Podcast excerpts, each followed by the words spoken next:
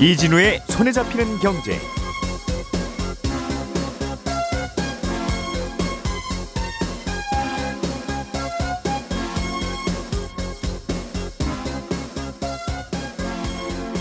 안녕하십니까 이진우입니다. 지금은 주식을 사려면 반드시 한 주 이상은 사야 되죠. 그러니까 뭐 반주 이렇게는 안 된다는 건데 예를 들어서 삼성전자도 한 주, 현대자동차도 한 주씩은 사야 됩니다. 그런데 하반기부터는 소수점 거래가 가능해져서 삼성전자 0.2주, 현대자동차 0.1주 이런 식으로도 살 수 있게 됩니다. 그런데 특정 증권사에서는 특정 회사 주식은 소수점으로 못 산다. 이제 이렇게 안내하고 있다고 하는군요. 왜 어떤 문제 때문에 그런 건지 좀 들여다보겠습니다. 어, 서울의 동쪽에 둔촌 주공 아파트 재건축 사업이 진행되고 있는데요. 시공사와 재건축 조합의 갈등이 다시 커지고 있습니다. 시공사는 공사 중단을 예고하고 있고 재건축 조합은 시공사와의 계약 해지를 추진하겠다는 건데 구체적으로 뭐가 문제인 건지 좀 살펴보겠습니다. 작년부터 자동차 가격이 꽤 많이 오르고 있는데요. 앞으로는 어떨지 이 얘기도 좀 들어보죠. 4월 12일 화요일 손에 잡히는 경제 바로 시작합니다.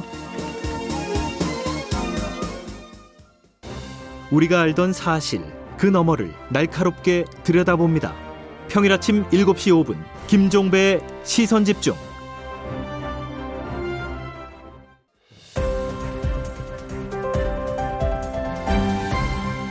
이진우의 손에 잡히는 경제.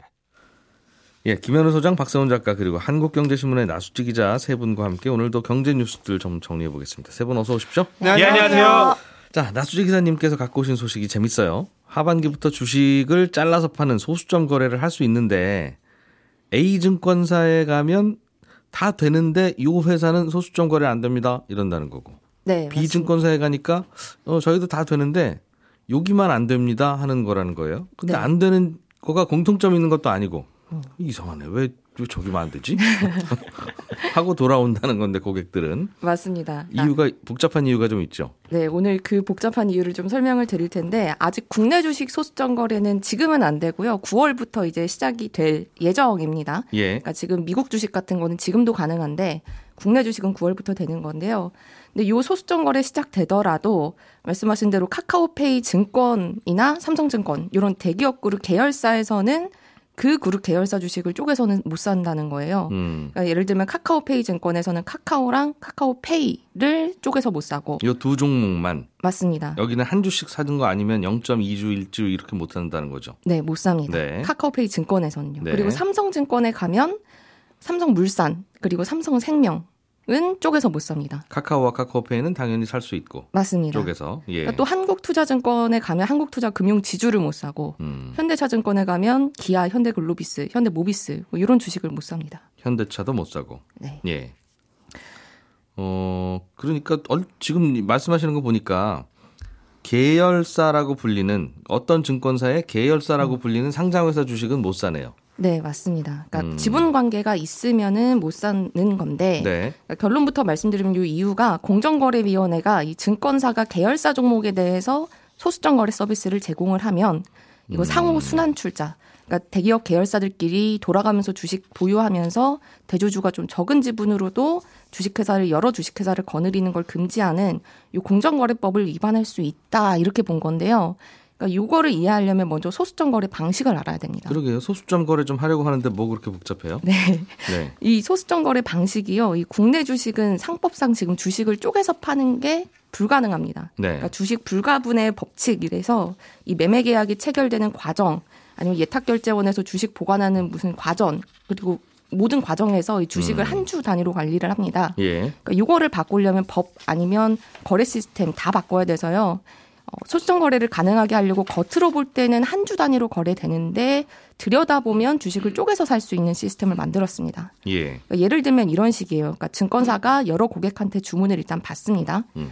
어, A라는 사람이 0.5주 주문하고 네. B라는 사람이 0.4주 주문해서 얼추 한 주 가까이 주식이 모이면 예. 증권사가 한 주를 주문을 내야 되니까 한 부족한 0.1주만큼은 증권사가 돈을 보태서 증권사 명의로 한 주 주문을 냅니다. 음. 그러니까 고객한테 소, 소수점 거래라는 서비스를 지원을 하려면 그 과정에서 증권사가 짝 조금이라도 해당 주식을 보유할 수밖에 없는 구조가 되는 거죠. 아하, 알겠어요. 그러니까 예를 들면 어떤 회사 주식은 천만 원짜리다.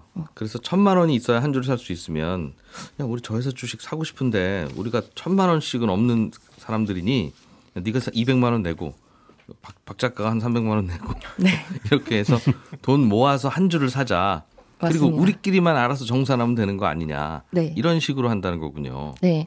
그 과정에서 이제 증권사가 조금 부족한 건 돈 못해서 하기도 음. 하니까 네. 증권사도 주식을 작게나마 가지게 되는 건데 예. 이 공정위는 이 과정에서 어, 증권사가 주식을 보유하는 것 자체가 문제다 이렇게 본 거죠. 음, 무슨 그런 법이 있어요? 예를 들면 증권사는 네.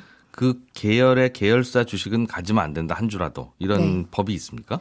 네, 그렇습니다. 그러니까 이 공정거래위원회가 매년 상호 출자 제한 그룹이라는 걸 지정을 하는데 음. 여기에 지정된 그룹은 계열사끼리 서로 지분을 못 사게 만든 겁니다. 예. 근데 카카오페이 증권 주- 대주주는 카카오페이고 음. 카카오페이 대주주는 카카오.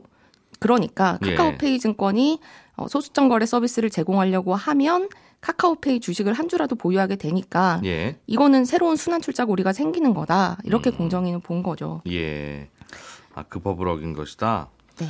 그런데 원래 이 순환 출자를 금지하는 취지는 서로 돌아가면서 계열사 주식을 갖고 있으면 이거 그러면 뭔가 이렇게 자꾸 뺑뺑뺑뺑 도는 이른바 이상한 구조가 되니까 그런 거 하지 말라는 취지로 만든 건데 지금 이거는 아니 소수점 거래하려고 주식 몇 주 갖고 있는 거 그것도 안 됩니까 하는 반발이 있는 거겠네요. 네, 맞습니다. 음. 그러니까 증권 업계에서는 이거 그런 의도 없는 없고 주식 네. 보유하는 거는 소수점 거래할 때 기술적인 문제지 뭐 대주주 영향 강화하려는 의도가 없다.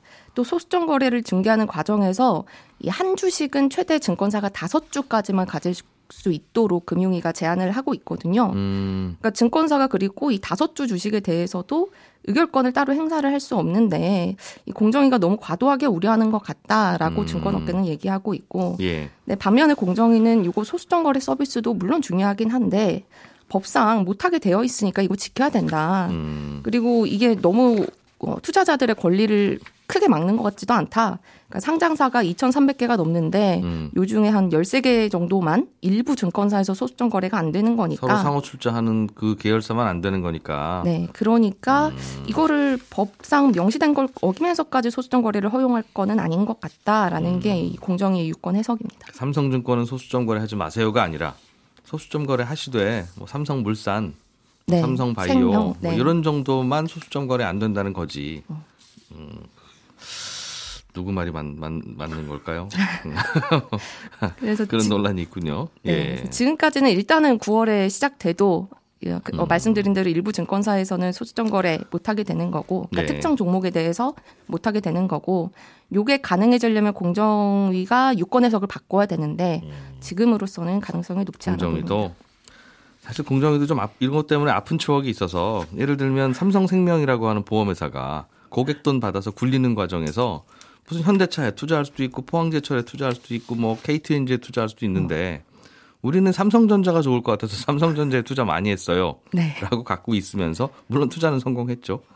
그러면서 이제 삼성전자를 지- 사실상 지배하고 있잖아요. 그런 식으로 그룹 이 지배 구조가 만들어지고 네, 그러니까 맞습니다.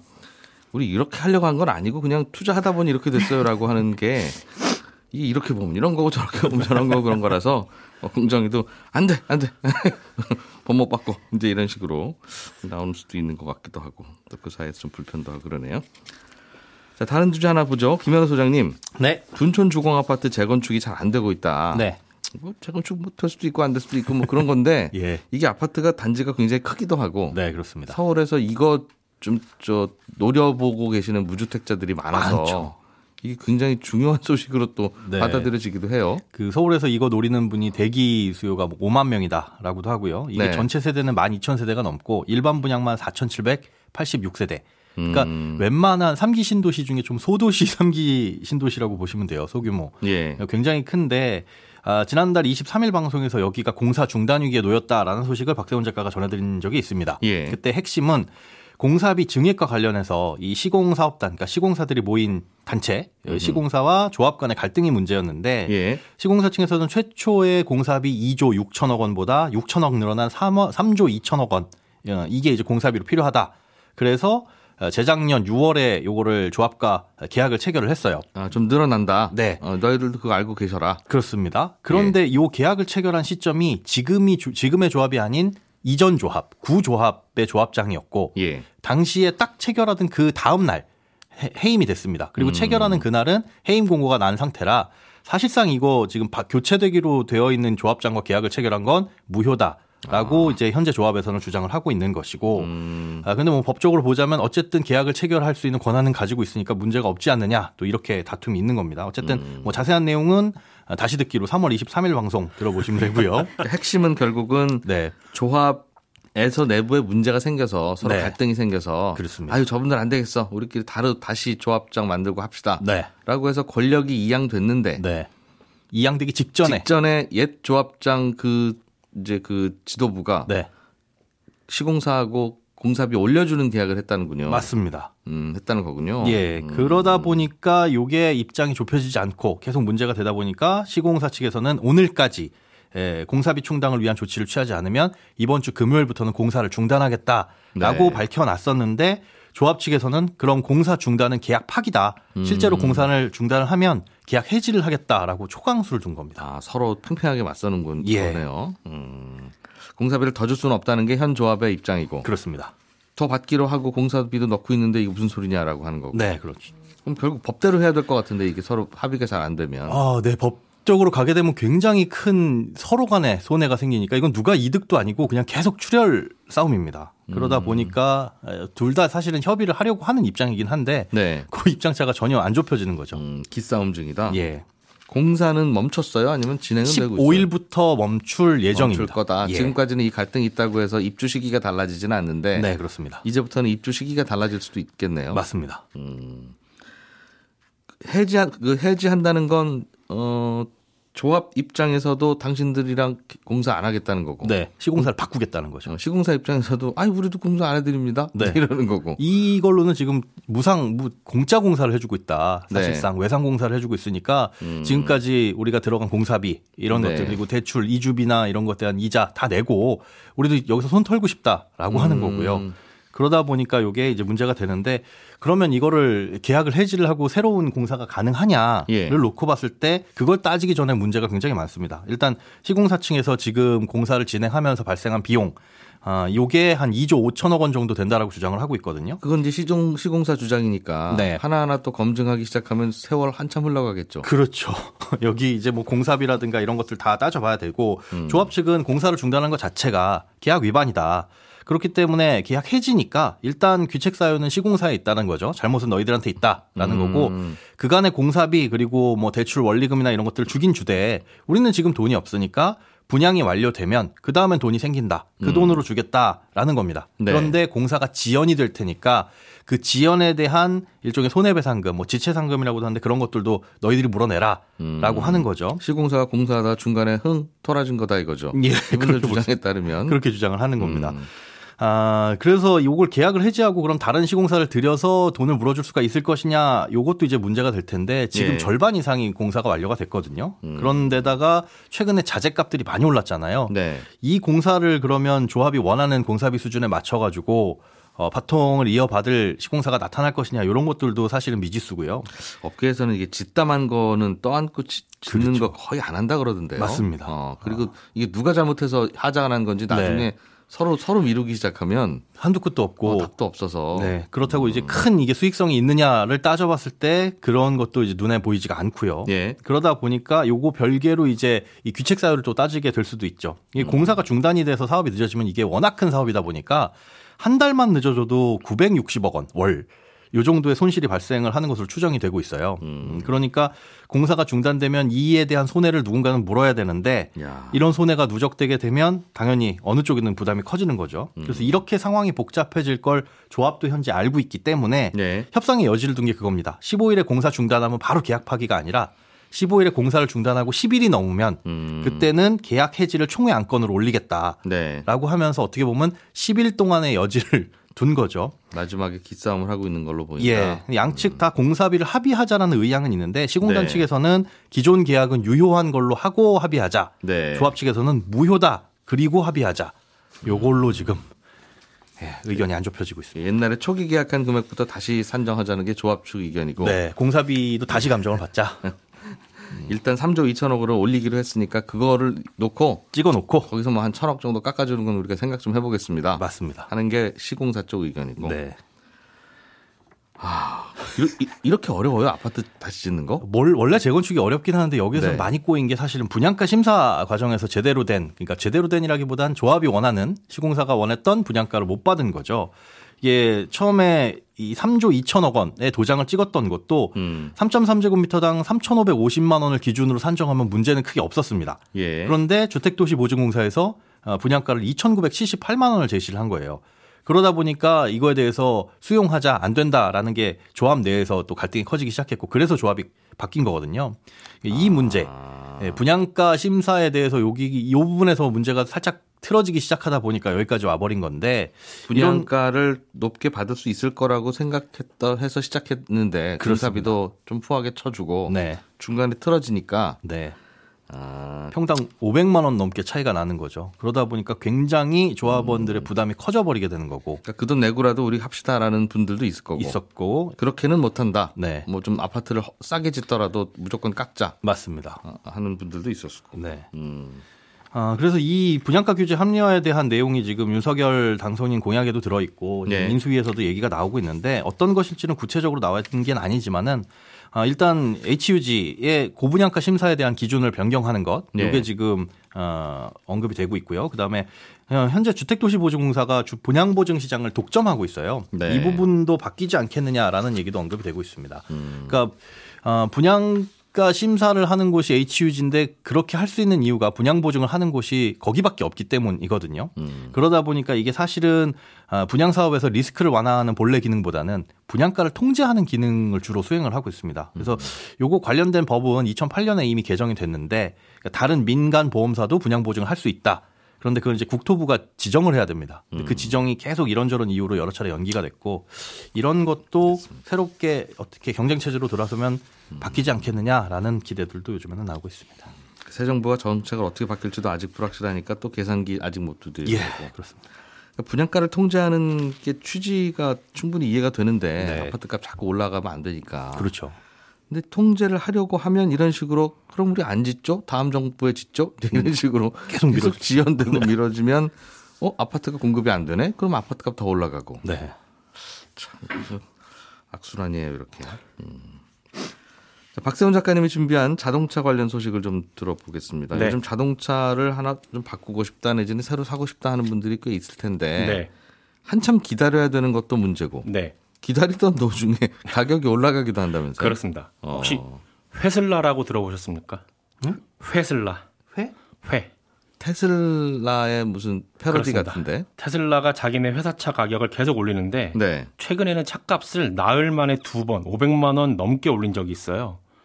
그러다 음. 보니까 아니 이건 자동차를 정가에 파는 게 아니라 생선회처럼 시가에 파는 수준 아니냐 라면서 이제 아, 무슨 자동차를 시가에 파냐. 시가에 파냐 회슬 라라고 그날 그날 부르는 나, 나, 나, 다르냐 이거죠.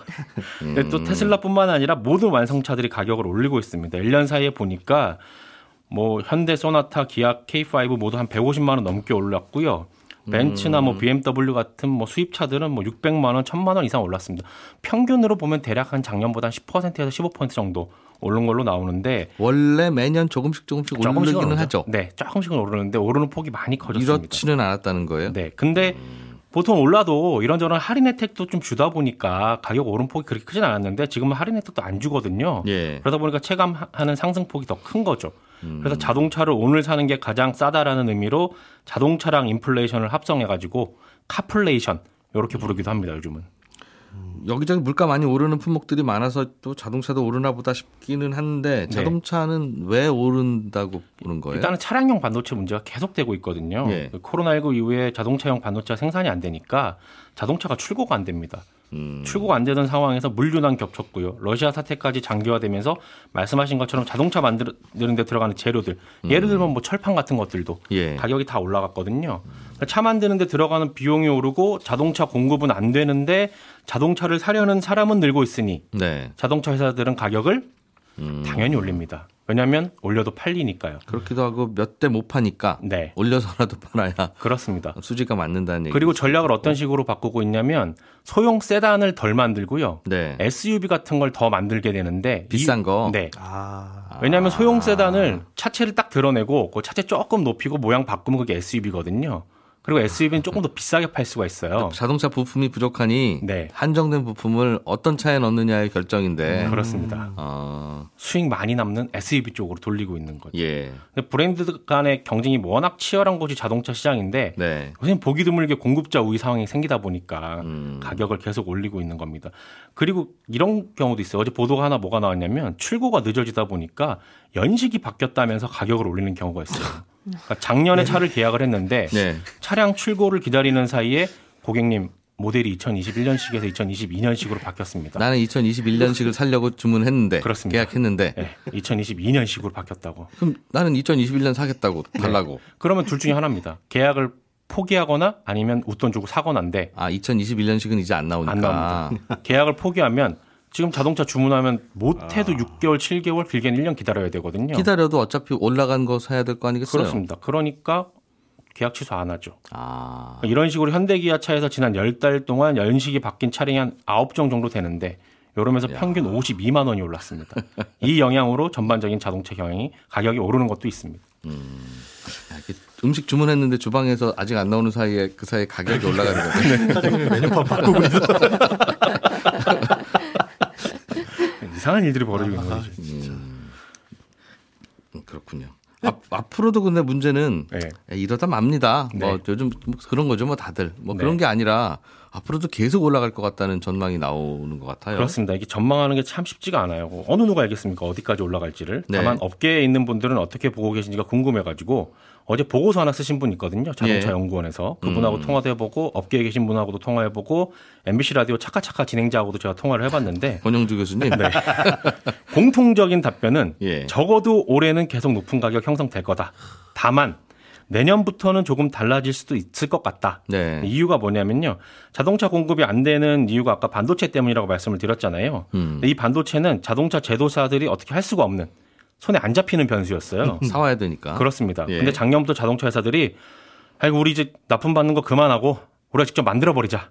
라면서 반도체 공장 짓고 있거든요. 자동차용 반도체 공장을. 네. 예. 그래서 자동차 안에 들어가는 반도체라는 게 몇몇 아주 중요한 거 몇 개 빼고는 나머지는 그냥 단순 반도체예요. 음. 그러니까 만드는 게 어렵진 않습니다. 예. 그래서 올해 말에 이제 공장 짓고 돌아가기 시작하면 내년부터는 자동차 회사들이 자기들이 만든 반도체 장착하고선 공급을 늘릴 거고 네. 공급이 늘면 가격이 지금보다는 내려오지 않겠느냐 음. 이런 전망들은 공통적으로 하고 있습니다. 이게 근데 자동차용 반도체 괜찮아질 거다라는 얘기도 삼- 거의 한 3년째 내년에는 괜찮을 겁니다. 내년이면 됩니다. 하는 게 계속 이러고 있고. 그 공장 안 짓는다는 것도 반도체 공장 지어봐야 음. 그게 나중에 돼서 다른 공장 다 돌아가면 이게 수익이 나겠느냐 그런 거 고민하면서 또 안 지려고 하던 걸 음. 결국은 이제 못 이겨서 짓게 되고 그래서 결국 지었으니 이제 반도체용 자동 아, 자동차용 반도체를 반도체용 자동차라고 자동차용 반도체 만드는 공장이 지어주면 네. 이젠 그동안 자동차용 반도체 팔던 회사들이 골치 아파지겠어요. 그러게요. 그렇죠. 어, 손님들이 각자 자기네 그냥